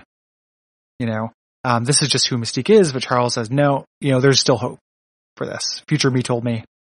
Future me told me that I need to hope, so now my hope is the solution to all my problems. Yep. Yep. Um, so the, uh, in the future, uh, the, the Sentinels, uh, you know, the tracking Sentinel that Mhm. arrived, uh, foretells doom. Um, in the past, Logan, uh, makes Charles promise that he'll form the X-Men. You know, like, uh, we, we, you, you have to actually do this. Yeah, You know, it's Scott. really important no matter what happens. He says, um, he says, uh, remember these names: Scott, Jean, Storm. And I'm like, can you be a little bit more specific? Like, where are they from? yeah. Can you can you imagine an alternate universe where like Charles Xavier tries to form the X Men with like Scott Peters, you know, some some guy just like he met, you know, his mailman or something like that, and he's just like, I have plans for you. I Oh, still- sure. I Uh, still haven't found anybody named Storm. you want to go to Desperados tonight? yeah. Is she in a band or something? Yeah. yeah. How how do you feel about cars? I mean, I think I feel pretty good about them, sir. I, you know, pretty would you right. like one? How about one a month? Okay, you know, um, yeah, I guess. Uh, we it's just him like constantly putting his mailman into increasingly dangerous situations to hope his mutant powers manifest. Just like Deadpool too. yeah, Um, exactly. Yeah. The uh, this is where we're going to start flickering back. Like we've already gone a lot of transitions between the future and the past. Um, so keep up with us. We're, but we're going to try to like you know mark where we are in the story. It should be kind of obvious what we're talking about. But uh, Mm-hmm. When, whenever we're in the future, back. we'll use we'll use a real high voice, and whenever in the past, we'll use a real low voice. Are you are you going to make me edit that? Like just check, hook the pitch up by five notches and then bring Yeah, it down. no, we'll five- just do it like this. Yeah. no, we're in the 1950s. We're talking about the X Men. Yeah. I'm from the future. Did you ever watch uh, Boardwalk Empire? Mm-mm. There's a there's No. a character on there who was like the like a 1920s gangster or whatever, and he he he, he talked like this all the time. Like he was like was that was like his gimmick Mhm. on the show. And uh, I don't remember what we were watching. Uh, it might have been Legion, but he shows back up. Uh, he's he was in a different show, and he just talks like a normal person. And we me and Autumn were just floored. We're like, wait, that's not Whoa. wasn't his normal voice. that poor man. He was, he was in that show for like three seasons. he had to do that all the time. Um, Um, so yeah, in the future, uh, Warpath senses the Sentinels coming, and we get this shot of like uh, like it's just a whole shitload of them, like twelve carriers worth. Um, we go to the past, and we're we're arriving at this weird fucking meeting that uh, or press conference that Richard Nixon has called to Yeah. advertise these eight Sentinels about fixing the mutant problem because one fell out of a window in Paris, Texas. we have to. I I don't- have to get on it. I don't like. I know what they're doing. Like I know they're trying to set this up and be dramatic, and it's like a big thing or whatever, and all the eyes of the nation are on us. But like, it just seems like a completely dumb response to everything that happened to call this press Yeah. conference. Um, it. There's something that happens in this that's very funny. That's going to happen in a little bit. I love it. the uh, Um, the Logan- the detector scene. No, no, no, no. Um, th- I mean that that is cute, but like the, the, we'll, we'll get to it. Um, Logan, Charles, and uh, Hank show up. Um, Logan is surprised the metal detector doesn't go off. Yep. Uh, which is real cute. Mhm. Um, Xavier starts scanning people looking for Raven, and Nixon comes out again talking about how he's going to protect everyone. Um, which like felt like that's some Nixon lore that I don't know. Yeah, Um, maybe he maybe, maybe that was his jam. I, I don't really know. yeah, I, I don't know. Um, he introduces the Sentinels. The Sentinels uh, look like super goofy, but in the dorky way they do in the comics. Yeah. Here's the thing that's amazing. Um, we keep cutting back and forth between this and in the future and stuff. His plan was to show the Sentinels and have people do a standing ovation for what feels like about 20 minutes Yeah, of just looking at them stand there. They don't do anything. Eventually they do and people really go apeshit. But up until that, people are just real into them. Like everyone's standing there. The soldiers like are standing up, clapping. Everyone's going absolutely apeshit for just like big robots they took, you know, for a long time. There's no additional information. He doesn't talk about their abilities. He just goes, we're going to be able to protect people. Did they? Did Ah, they? and How did they, they- even know about the thermoceramic ammunition at two thousand rounds per minute? I don't understand. Was there? A, was, did they pass out a flyer in advance? Yeah, they read your libretto. Yeah. Um, Yeah. Um, it's it's really weird too. I find it kind of strange that uh, as the three of them walk into this and they see these eight Sentinels lined up, and the reason I mentioned they look goofy in the notes, I actually think the design is kind of cool for the 1970s. Mm-hmm. It just looks really strange to see them all lined up behind the president with like big a big old Trask American flag behind them. yeah. Um, but I find it kind of weird that they don't see these and like get a little nervous. like Wolverine especially should be a little nervous about these Sentinels, right? Yeah, he should be 100%. freaking out. Yeah. Like, like you guys know you guys are mutants, right? yeah, it's just the, uh, Uh, Um, we get the scene of uh, Magneto, who has uh, raided his supervillain. He went to his supervillain tailor and got his all mag- Magneta outfit. Um, Magenta. God damn it! I cannot stop Ma- saying that Magneta's right. Yeah. Yeah. Um, yeah. yeah. But he he proceeds to lift up this baseball stadium uh, in, into the air. This giant ring. It's- Uh, It's very specific. It's like the I think so. It's like the Kennedy Memorial yeah, it's, Coliseum it's or the something like that. So, yeah, it's the RFK stadium. Yeah. so so that's the the idea maybe, but like it's a very weird that he did, like the only way to do this is to get a stadium. And is the stadium really important other than just having a bunch of metal about? I, I don't know. Like I mean, I don't know why he does this. the only thing that I can come up with is is, is that it does because he drops this. He's going to eventually drop this around the White House, which prevents any reinforcements from coming in. Right? Like Well- it give it gives him time, but like it feels like they could just use a helicopter. Like I'm not sure. Yeah, or go in through the door because it's a stadium. Like it, people, people go into stadiums and out of them. They're not cages. I mean, I, I Like- I really like other than looking cool. I, I don't really understand the point of this at all. Like I've always gone with like this is going to like if he drops this all over the streets, like nobody can p- penetrate this this weird porous stadium. But I I yeah. man, I don't know. Like I, I really I, I don't know. Other than just trying to look cool, like you know he has to do something big and huge with his powers at the end of an X Men movie, right? Like that's the only thing I can come up with. That that's the thing, right? Like, so I like this does look cool. I like how it looks. Um, on watching it again, I could not for the life of me tell you why it happens. Like, it doesn't bother me if you just like kind of unfocus your eyes. Um, it does not bother you if you think about it at all. It's the dumbest thing that Magneto's ever done in his whole career. Like, it's just very very strange to me. It's not like there's not metal about. You know, if, if like what he does essentially is get a lot of rebar Yeah, from this, but there are still cars, you know, just kind of parked on the lawn and shit. And when he goes here, I just don't, I just don't get it. Um, it's very, very funny to me. it's it's kind of a dumb thing. It feels very. um it, it- I know they're trying to make this dude a supervillain. Like I know that's what they're like. They they want Yeah. him to be a bad guy, but uh it's just one. It's just one in the tank of like Mag- Magneto. What is your deal? Like why? Yeah. what is all of this weird shit that you want to do at all the time? Like you could definitely see a clear path between the guy that lifts up the baseball s- stadium and drops around the White House, and the guy that's on top of the um, Statue of Liberty trying to turn people into mutants. Like Yeah. those are the same dude. like, just are the same bad plan. He's the Yeah. he's he's the Gob Bluth of supervillains. He just keeps trying stuff bigger and bigger and bigger, and none Yeah. of it works. I Uh, demand to be taken seriously, Charles.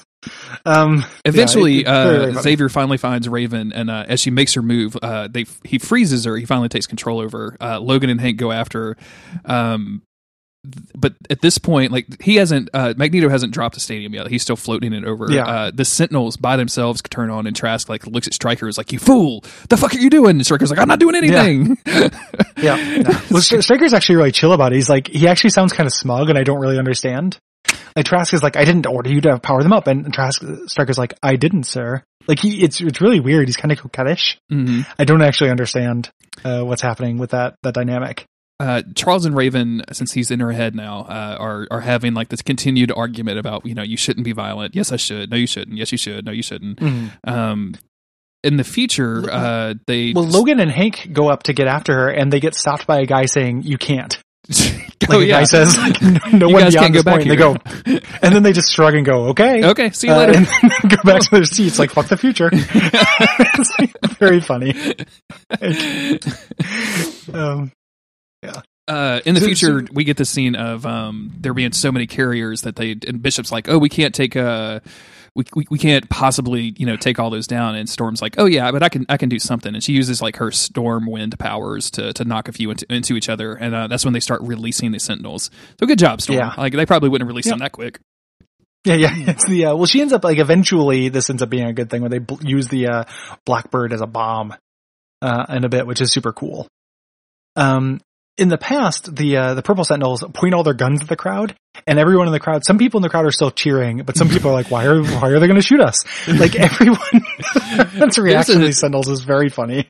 There's a scene where they, they like the guy the the mutants like look at this cop and the cop is like has up to this point been like these guys are great. I can't wait for him Yeah. to kill all the mutants. And the, the sentinels look at him and he's like what? What are you doing? i can't believe Yeah, you would try to harm wait. someone. Wait a minute. I'm not a mutant. you got a real like uh uh, barney thing happening like i can't believe i can't believe you do that to me. I'm i am shocked. What the? Um, so Storm uh, knocks out a bunch of the ships with her with her lightning. Yep. Um, they start dropping to sentinels and sentinels and sentinels. Mhm. Um, the uh, the Blackbird pops up. This is where Magneto starts sending it forward. Um, that that's happening a little bit, but we're we're swapping back and forth. But it's essentially Magneto and Storm slowing down sentinels yeah in the yeah. future. I, I think this is pretty cool because uh, Magneto throws this this blackbird, and uh, Mhm. they, they very they very clearly show you like this CGI purple light as if to say like this is where the nuclear fission reactor thing Yeah. is, Yep. or whatever. Uh, so Storm shoots that with lightning, and it like makes this huge explosion, and uh, it it sends all of the shrapnel from from the blackbird back at them. Uh, luckily, there's there's a knee high wall there because this was going to be a boss fight, so they had they had Yeah. to have a place to put their health and their ammo. Uh, everyone Yep. kneels behind that, except of course Magneto, who just stops all of that with his uh, with with his magical uh, magnet powers. And it's it's very efficient because not only are they causing a big explosion, taking out some of the sentinels, but also they need to uh, provide magnet like metal. Mhm. Like this is to give Magneto ammo and such. Uh, here, Um, because the Sentinels are not metal. Before, right before this too, uh, we get this cool thing with uh, where Storm powers Bishop up so he can shoot some hit, shoot his gun again, and uh, Mhm. Blink makes a portal that he can shoot through that's closer to the Sentinels, so he can just shoot through that and see like Yeah. them flying. And I, the angle on that is like it's a very portal thing, and I am here for any of that portal bullshit, man. I love it. Yeah, yeah. And we're gonna get get some more of that too, which oh, is super dude, cool. so fucking good. All of the fight scenes with Blink are so great.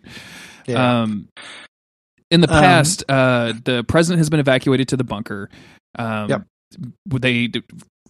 I think Raven follows point, him. Raven follows him, and that he's in there. Uh, Magneto is uh, dropping the the stadium around the what around the White House. Mhm. Um, I, I just want to take a mention for like this this music that they're playing right here. Like it goes into some crazy fucking chants. It is really really great. Mhm. I, I like this a lot. Yeah. Um, and then Yeah. uh, all of the Sentinels, as Eric arrives, like kind of line up behind him as if he was there. You know, they were his uh, his little robot buddies, which I find just kind of funny. Like it just looks kind of Mhm. funny. Yep. Um, Um, you know, and he's, uh, you know, so he's saying there he has control of the Sentinels. We have these two kind of dueling things, like Mystique in there, ready to fight Nixon, uh, Magneto ready to make his point, uh, here. We jump back, uh, to the future. Um, we think that we've won, you know, or we've at least like had a serious, you know, kind of, uh, thing. Magneto looks down, he's been stabbed, yeah. uh, by one of these pieces of metal. He missed one because he's, he's getting rusty. He's like a thousand years old at this point. Mhm. Um, one of the Sentinels climbs up behind Storm and stabs him in the back, or stabs her in the back. and just like, flings things- her off. Yeah. Yep. Things start, and it goes all in slow motion. It's super dramatic. They're crawling down from the ceiling like they did not get all of them.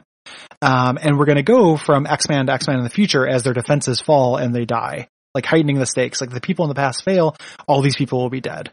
Um, and these little scenes are really cool. Yeah. It's amazing um, how much I enjoy X watching X Men X Men die. like if there's anything this movie taught me, I just want to see like just increasingly numbers of. You could just do like a death montage of how did Iceman die, how did Dare or Yeah. not Daredevil, but um, you know, I- how I'd did like Dust die? Yeah. Like how did all of the X Men die? Like I know they have that Yeah. you know the end series or whatever or the the, the end of Wolverine yeah, or that's the woo woo woo. Yeah, yeah. Don't, Yeah, yeah, yeah. Nope. Yeah. X Men: The End is one of the worst uh, Uh, comics that I've ever read. But this stuff is, Um, is really good. Like all of these scenes are, are really cool. Like we you mentioned uh, before that they just completely overpower Bishop. Like they just fill him so much with energy. He literally explodes. Like I feel like they used uh, like like part not particle effects. Uh, like um like practical e- FX to like actually see because you see like pieces of him coming towards the screen. It's really funny. Um, Mhm. they uh Magneto like uses his power and like shoves all this metal against the the entrance of the temple which they also have blacked off and he kind of rests against it after he's done and very quickly Kitty like goes and grabs him it pulls him back through so he's he's in the temple at this point Mhm. um this is where we get that cool colossus portal thing where blink opens up the two portals and like mech- lets him speed way up and then just like he gets to slam into one sentinel Well, he he's it doesn't just like speed up. He they use a portal. It makes him fall from the sky. Uh, so he's using gravity, and he's you think he's just going to be a missile, and then she uses the uh, the portal to change that downward trajectory to be forward trajectory, and knock a sentinel away from the barrier Magneto's constructed. that's what it was like Yeah, it's yeah. literally like you know test chamber seven in Portal. um, you know, he's done. It's super super cool. Um, but they're they're not they're not winning. You know, in, in the future, like Magneto's made it come back to make his last stand, but everybody's you know everybody's getting fucked. And the, you know, I, future. I, I love this because like this is the first of the movie, right? Like we've seen this outcome before. We've seen the Sentinels. They, we've seen that these are our X Men, our, our favorite our favorite boys and girls, are Mhm. completely outclassed by these Sentinels. Like there's no way Yeah. they, can, they can take them on. Um, so it ramps up the tension of everything that's happening in the past to a degree that otherwise would not be there. Yep, yep. Um, in the past, uh, yeah, in the past, Beast and Wolverine uh, advance on Magneto. Magneto, and this is a, a real serious villain turn for him, where he just like turns to the Sentinels. He says like, just do what you're designed for. You know, so one, like he's made them voice activated with his hacking thing. extremely But- great. You could just Two, do that with like- uh, with with with iron. By the way, that's really easy. To A- do. anything, anything he puts bars into. yeah, like, Siri is goodness literally Magneto- just uh, iron bars in your iPhone. That's all that is. yeah. Thank goodness that Magneto was not around when there were actual like advanced machines.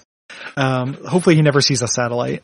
Uh, the, um, so he, he has uh, an uh, asteroid. If we don't get asteroid M Well, in my lifetime in a, in a live action movie, I'm going to be very Dude. angry about it. that, would- that would be the best way for them to do space shit in the next one. They Oh, won't. would love it, but it I would be- love it. yeah. yeah. Um, so this is, this is a big turning point though for him just to be like, I don't care if these mutants die.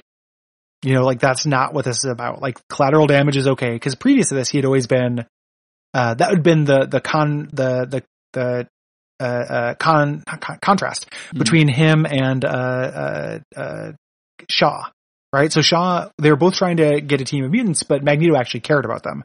Shaw just had them as pawns.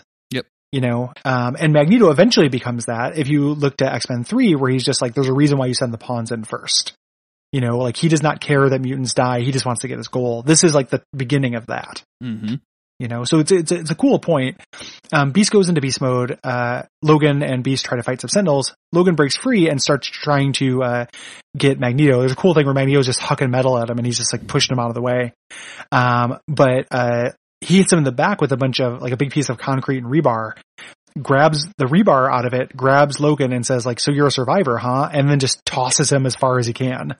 This is You so good. Like, uh, we we talked at the very beginning about how people were kind of upset about Wolverine being kind of the central star of Mm-hmm. this movie and like being the kind of the big hero of all this thing, and then having Mm-hmm. him get just just riddled with this rebar in the most painful way possible. Yeah. Then, uh, you know, Magneto just lifts him up and just hurls him and we get this great like really broad scene of him just falling into whatever I think the shield people are going to fall into that at the end of Captain America 2 eventually, but like that same, that same lake. um, and he just, you know, sploosh and then he just goes straight to the bottom because of all the rebar. That's, that's really satisfying because like all of a sudden, you know, that's, he can't do anything anymore. Now it's truly up to the people in the past that he's, he was sent back to help. And I think that's, that's a great moment of removing Wolverine from any kind of agency in this movie. Yeah, agreed. Um, pretty cool. Magneto, what he's doing here is he knows that the president is in a bunker underground and he's searching around Yeah. for it. He's using it, using his magnets to see if he can find it. Um, and down underground, uh, the mutant detector goes off. You know, Trask never goes anywhere without his mutant detector.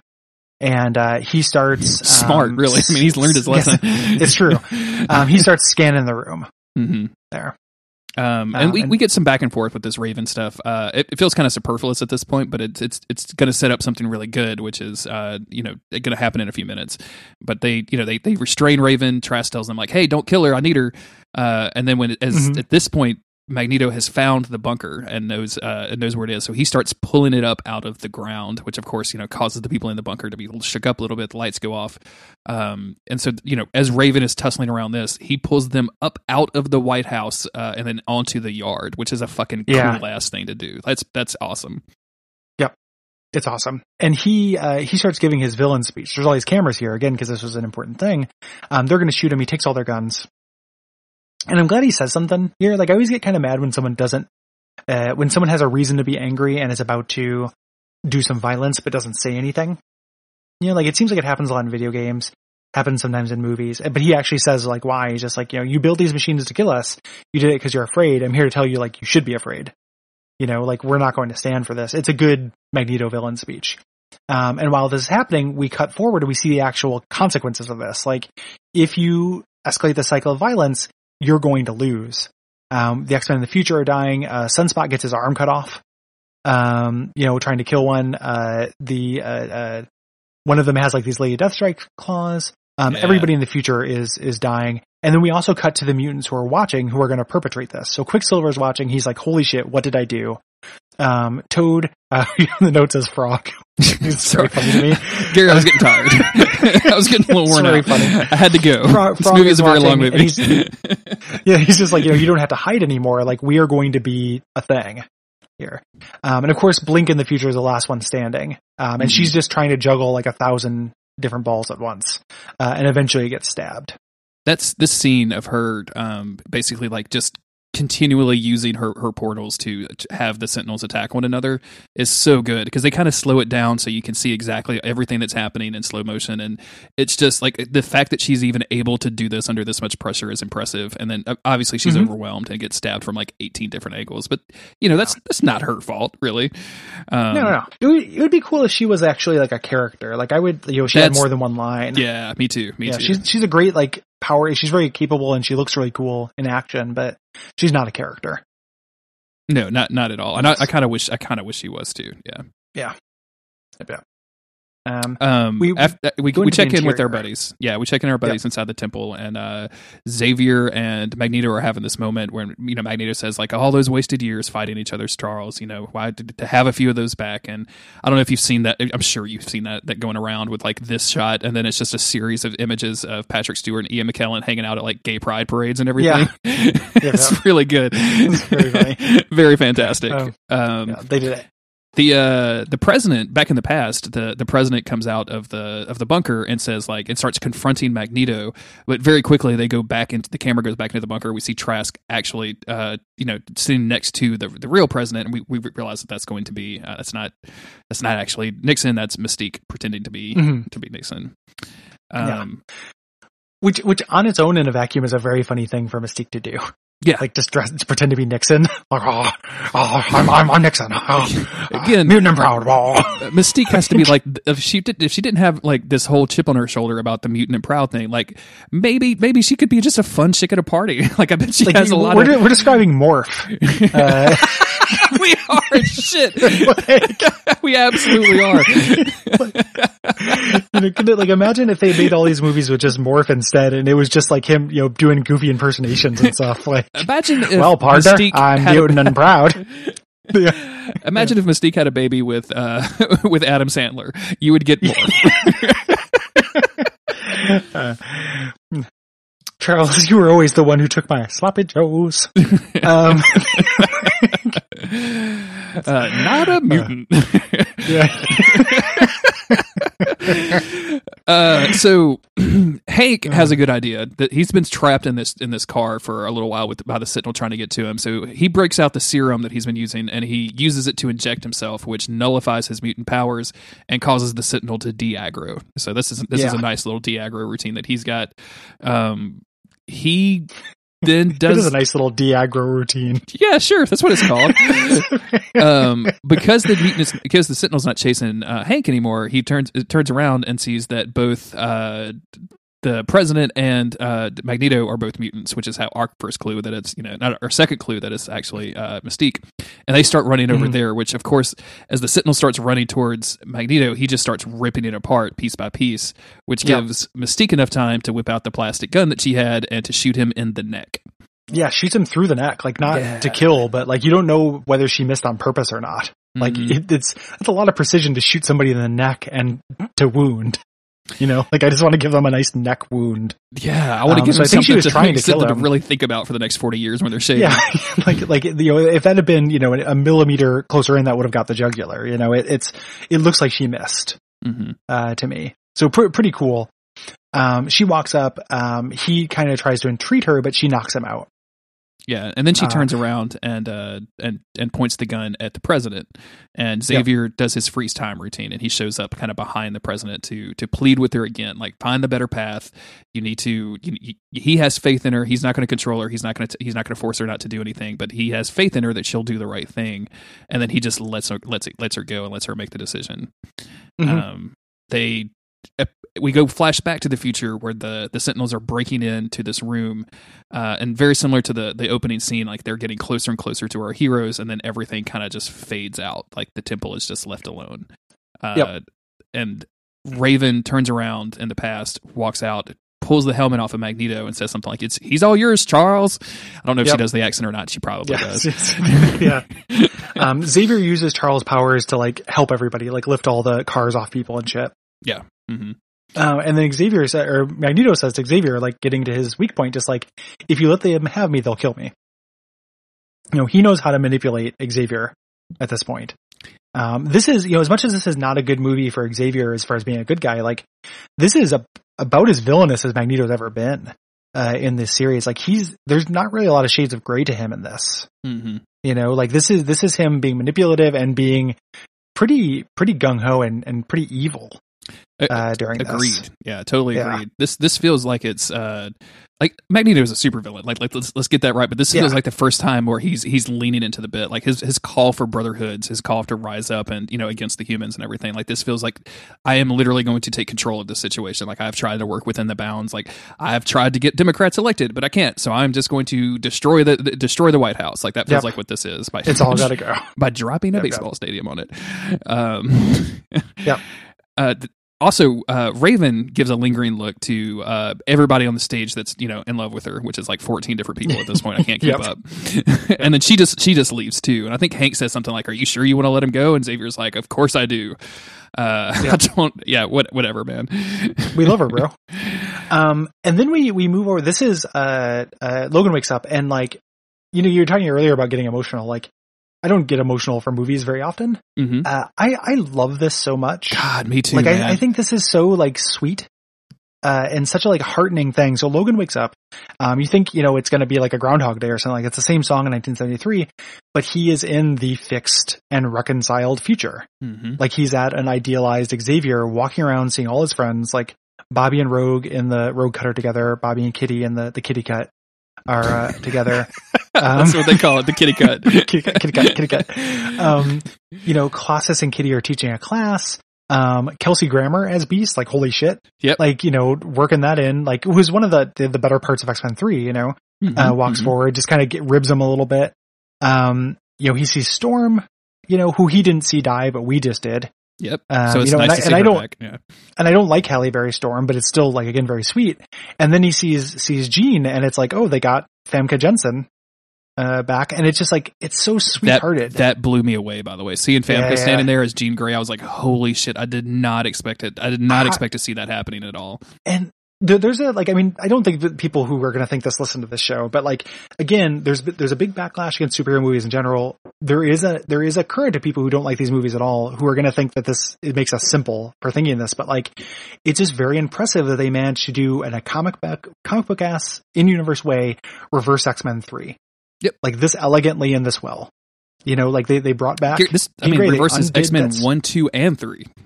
Yeah, yeah. and, and the two Wolverine movies. Like all of that shit is gone now. Essentially, yeah, we Like, don't what- know. what did- but I mean, obviously, we ended up at a similar point. But like, we a, a lot of that stuff could be like off the table. Yeah, you know, the definitively X Men three, some uh, you know probably some X Men one and two stuff. hmm You know, in a in just a way that is like extremely sweet. Like it's a really sweet scene. Uh, you know, I, I I love it. Like it's it's really really heartening. The uh You know? the the the chemistry between Logan and Jean Grey or between Hugh Jackman and Mhm. Is so strong. Like I feel, I feel like since X Men One and X Men Two and X Men Three, like they the two of them have more like heat on the screen Yeah. than James Marsden, Madsen, Marsden, Marsden, Mars Marsden. Marsden, thank you, and Yeah. Famke ha- have ever really had. Um, and it's Yeah. it works for me. Like when he sees Jean, he kind of just like loses his shit a little bit. He retains his composure, but he's you could tell he's like kind of blown away and like literally like reaches out for her face to prove to him that he's real. Yep. When when all of a sudden, fuck, James Marsden's Yeah. there, Sky Cyclops Yeah. is fucking there. Yeah. Holy shit! Who we also we also thought we lost. Who is Yeah. also like a character I have affection for. Like I like him in these movies. Me too. you know, it's just, it's very, very sweet. Like I just, you know, and he's, he's acting all like, it's really good to see you. And Scott's like, whatever, we don't like each other. um, you know, but it's, it's, it's really like a cute idea, you know? Um, he walks into the thing, he sees Xavier. Xavier says, ah, you know, good morning. Uh, you know, he's like, I could use some help with history. Uh, Xavier immediately knows, oh, something actually did happen. Like Xavier remembers Logan coming back to the seventies, you know, doing this whole thing, but he never saw the alternate history.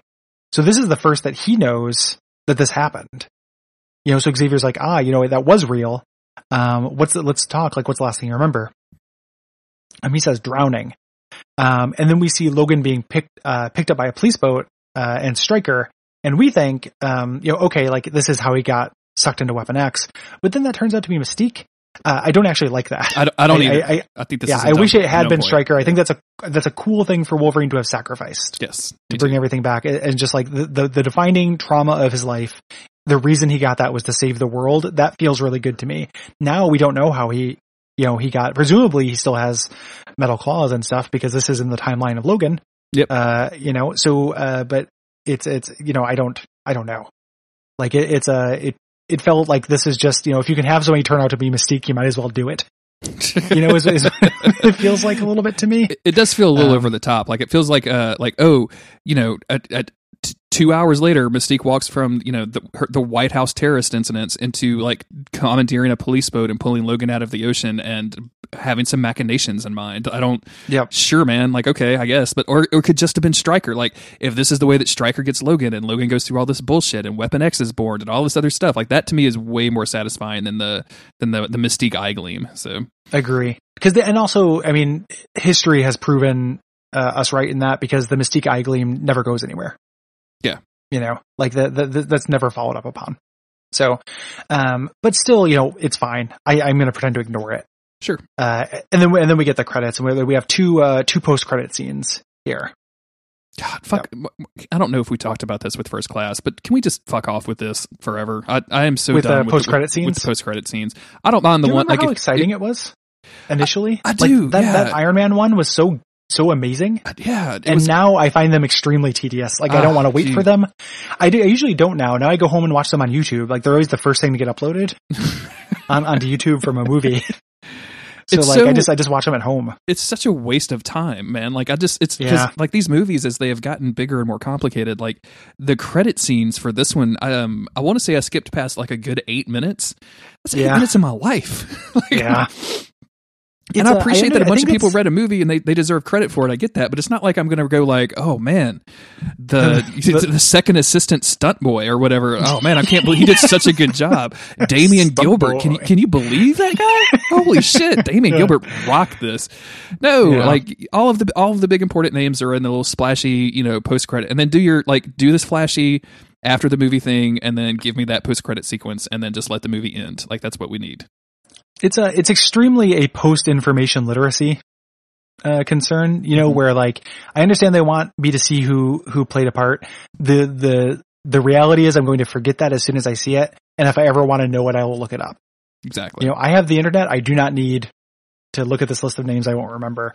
And being held hostage in the theater at the end of the, the thing to see all the people like that, it just feels hostile. Yeah. It's, it's uh, amazing how much I've turned around on these. Like it used to be such a, like a cool thing, but I used to be so excited for it, and then, but also, also, I think they've also gotten a little bit uh, tamer over the years as Yeah. they've uh, because I'm thinking specifically of Black Panthers, and I don't mind spoiling this now that the Avengers: Infinity War came out, but Mhm. like at the end of Black Panther, you wait 45 fucking minutes, it feels like, and then at the end, oh, Bucky is there, and you're like, oh, we yeah, know Bucky's there. yeah, we number we one, I already knew Bucky off. was there. You're not like Yep. bringing that dude an arm or anything. Or does does she bring him an arm? Does she? I does think she brings him an arm. she brings him an arm, so I guess he's back She in the it- fight.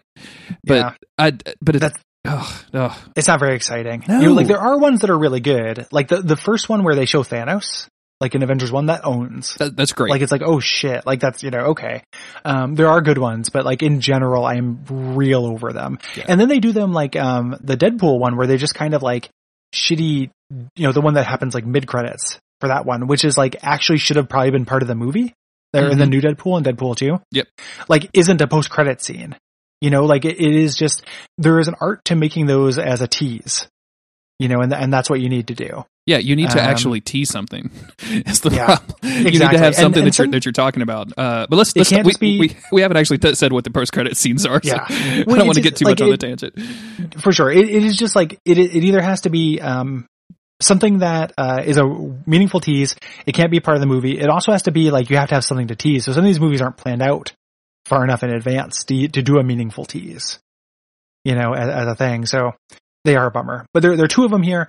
Um, the first one is Trask ends up in the plastic prison that Eric was in for for selling secrets. hmm Um, that's not significant to the future. Nope. It's just kind of a like what happened to this character. He Does- got his his just desserts. Does Trask Tress doesn't show up in Apocalypse or anything, right? Like there's no Mm-mm. there's no No. reference. Yeah, I didn't think so. So I'm No. not worried about that. Um, the second one, which when I saw this, I was real into it. This I was Um, 100% into. Yeah, this this Yeah. this was like holy shit, like let's go, let's do this. This Yeah. is uh we see a desert and we see this figure standing there and the the camera kind of swoops in and as we get closer we see in the distance like this pyramid being built, but it's not being built like the normal way, which is where you subjugate an entire population and force them to do the bidding. the Um, easy way. Yeah. Instead, this is the easy way, which is using your, your crazy mutant powers to lift all these huge bricks and like make this giant um giant pyramid. And as the camera kind of rotates around, we see it's this young boy, uh, a really young androgynous figure. I'm not gonna say young boy, but like Yeah. this, this relatively androgynous figure who is blue, and we see four people on horses in the background. Which anybody with any kind of X Men knowledge is like, holy shit, they're gonna do Apocalypse next. Yep. And I thought when I first saw this, I was I thought this was a lady, um, and was was real into it. Like I wanted, uh, you know, it's like oh, they're gonna make a lady, you know, apocalypse. That's real cool. hmm Um, that doesn't happen. And then I was just excited because I like Apocalypse. I wasn't thinking about how they did it. And then when they did it, which we'll get to this, and like on watching this, I think this movie is a little like mildly underrated. I don't think X Men, you know, Apocalypse is is terrible, but it's not. Uh, it was not as good as it could have been. It wasn't as good as I hoped. Yeah, we're, know. we'll get to it when we're there. I, I, I've rewatched it um, since, and I'll I'll rewatch it one more time for the podcast. But uh, it Mhm. suffers a lot for that from that X Men three thing, which is where the first half of the movie is actually really good and enjoyable, and then the plot happens, and then you're Yeah. like, oh oh, all of this plot sucks. like, oh you, oh, you guys are just going to deal with that now. There's not going to be any more fun to. Okay, cool, cool, cool. cool. Yeah, there, there's like a there's a big fight that is kind of good, uh, but it takes place in a big CG wasteland shitscape. that Mhm. just doesn't look very good. You know, which is, which is kind of the bummer of it. Like you could have done this fight in a cool way, but Apocalypse needed to be about something a little bit more than he was, I think. Yeah. So, um, but it, it was damn exciting. Like when I first saw it. Agreed. This So- was this is something to tease. Like uh, this, waiting through you know seven minutes of credits for this is was actually useful because hey, that's going to be in the, that's the villain of the next movie. Like you were telling me who the villain of the next movie is three years before you release the movie. That's baller. Making me wait seventeen minutes to see that Bucky is still alive and he gets his arm back. Like I could probably guess that because I think Infinity War trailers were starting to hit right then. and Like you could see Bucky with his arm back in the trailer. So like what what are you teasing? Like I'm not. What, what, what kind of arc would it be if he didn't?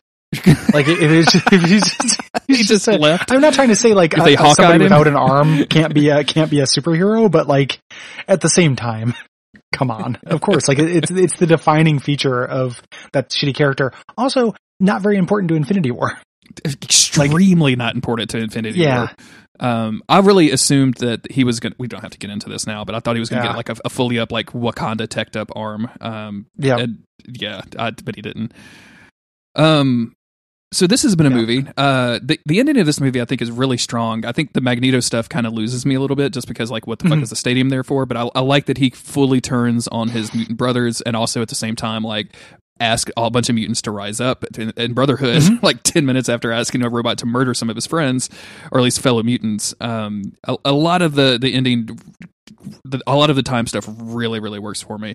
I, oh yeah, I know why they didn't, but man, I would have like I know we got that really really sweet scene in the future where the X Men are doing great, but I kind of wanted to see, like where's Blink at, where's Bishop at? Like I, Yeah. I wanted a future check in, even if it was like you know someone obviously that's uh Bishop's parents are are you know what I'm saying? Like yeah. that we I don't It know. just Like, I'm- the, post credit scene is just like two black people having sex. Sure, or, or it- just or not having sex, as the case Yeah, may be, yeah, right? yeah, because he he doesn't exist anymore. just deciding not to. Yeah, just, just like you feeling up to it? Are you feeling it? Nah, not. I, I got a headache. hey, baby, you wanna? Like, uh, no, not right now. what- okay, I got diarrhea. I'm sorry. Yeah, then just junk, junk, junk, junk, junk.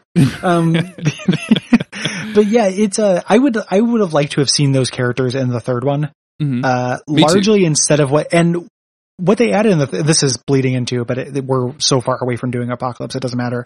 Um, the characters they add to it are more X Men. I, I, I, iconographic. That's not the right word. What's the word I'm looking for? Um, they're more like standard issue X Men, right? they're- so, they're like more of- more none of your important to the X Men mythology. X-Men. Mhm. you know um but uh I, they don't handle those very well. So like if you had taken, so for the horsemen, if instead of recruiting, um, Angel and Psylocke, uh, for the Horsemen, they had recruited Blink and Bishop. Not only would you have cooler fight scenes, but that would have been an awesome consequence to this. Like, not only did Blink and Bishop lose their future, they went on a path that actually turned them into villains because of this time travel shit. That would have been very cool. Like we would have had another thing, you know, they would have been much more interesting to see because Angel fucking sucks in the third one. Oh my Uh, god. and I and I know that I think we're on different pages on this, but I don't like what they do with Psylocke either. Um, in the third one, and it would have been much more fun to see Bishop and, and Blink.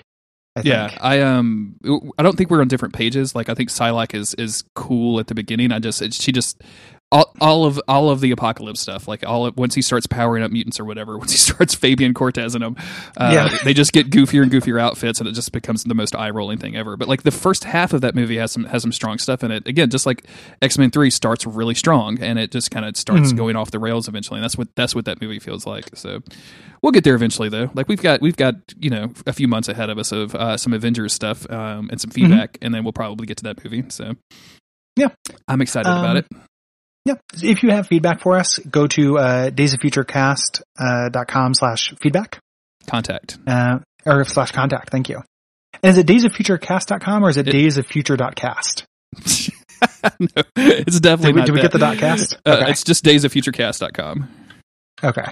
The um, it's funny because you there, there's yeah there's, there's some of those that um you know it's it's funny how arbitrary it is those of the ones you can get Mhm. you know for those like because there are like a bunch of uh uh suffix domains that they just don't allow and it feels very arbitrary to me. we were picking So- out um uh the domain for monster of the week and uh Mhm. for a while like a good contender was monster of the week dot limo because apparently Yeah. that's a thing that you can get and it just it didn't Yeah. make any sense but we thought it would be like sticking people's did he say dot limo like Yeah, yeah. Livery services are huge. You know? Yeah. uh, so yeah it does feel it does feel very strange when that what you can and cannot get Yeah. Um, but that, that's the, uh, the place for feedback episodes. Next episode, we're going to be talking about the 90s Avengers, uh, cartoon Avengers United They Stand. Um, we're going to be covering about two episodes of those a piece until we get through that season. And then That's we'll do the feedback and then we'll do another movie, uh, after that. which I am So. excited about. Uh, the Avengers and the movie. Like uh, we're we're Yeah. gonna be running up against uh, some. I mean, yeah, I guess you're right. I guess we need to start thinking about doing that Wolverine movie, even if it's before Duckstream, because uh, yeah, we're gonna after Apocalypse, like we're we're gonna be into some stuff. But we'll be announcing what we're gonna cover uh, probably by the time we get to that movie episode. We'll we'll have you guys clued in. You can always go to daysoffuturecast.com slash schedule to see when Mhm. we're gonna be releasing episodes and what we're gonna be doing. I keep that updated with pretty much every major revision that we make. So as, as we ran out of the X Men animated series, I, I started updating that, and as we're getting close to running out of the Avengers, I'll start updating that as well. So Yeah. always go check And- that out. And something to note, um, just uh, as a housekeeping thing, like we will probably do, if if assuming they support it, like big movies in two parts, like this. I think this was a smart idea because this otherwise would have been a big long three hour episode. Yeah. Which like this isn't the show for that. So you know maybe not. You know when you eventually get around to like Iron Man one, maybe that doesn't need to be two parts. But like I don't know, Avengers probably does. Like that's a big long complicated movie. Like there's just you know like like we mentioned in the last episode like jeremy did nine pages of notes for this that, that that's a lot uh, but, there's a lot of stuff to get through but it's also kind of important. Like I, I think we could. There's one of two ways you could approach these movies, and I like getting into the nitty gritty details of them because I think there's Oh, fun yeah, yeah. comedy to be had of them. Uh, if we just did like a kind of a top of the, you know, like a, a eye in the sky kind of view of these and major plot points or, or whatever, I think we'd miss out on a lot of the the fun of the movies. And I like getting into the. Oh, I like asking questions like, why, why did nobody in the Pentagon stop them when they left the the the, the, the kitchen or the things Yeah. like that? Like that's that's fun. So yeah yeah i think so too like i, I like this uh, this this is the approach we're definitely going to go with and this approach supports splitting like gigantor movies into two spots so this is uh you know that expect that to continue i think this was successful experiment you know, um, in like five and a half years when we get to it, like the Aven- Avengers Infinity War saga, right? Of like, Yeah, yeah. You know what I'm saying? between those two movies it will be like five episodes of this show oh, it'll be like two So- months. Yeah, absolutely. yeah, yeah.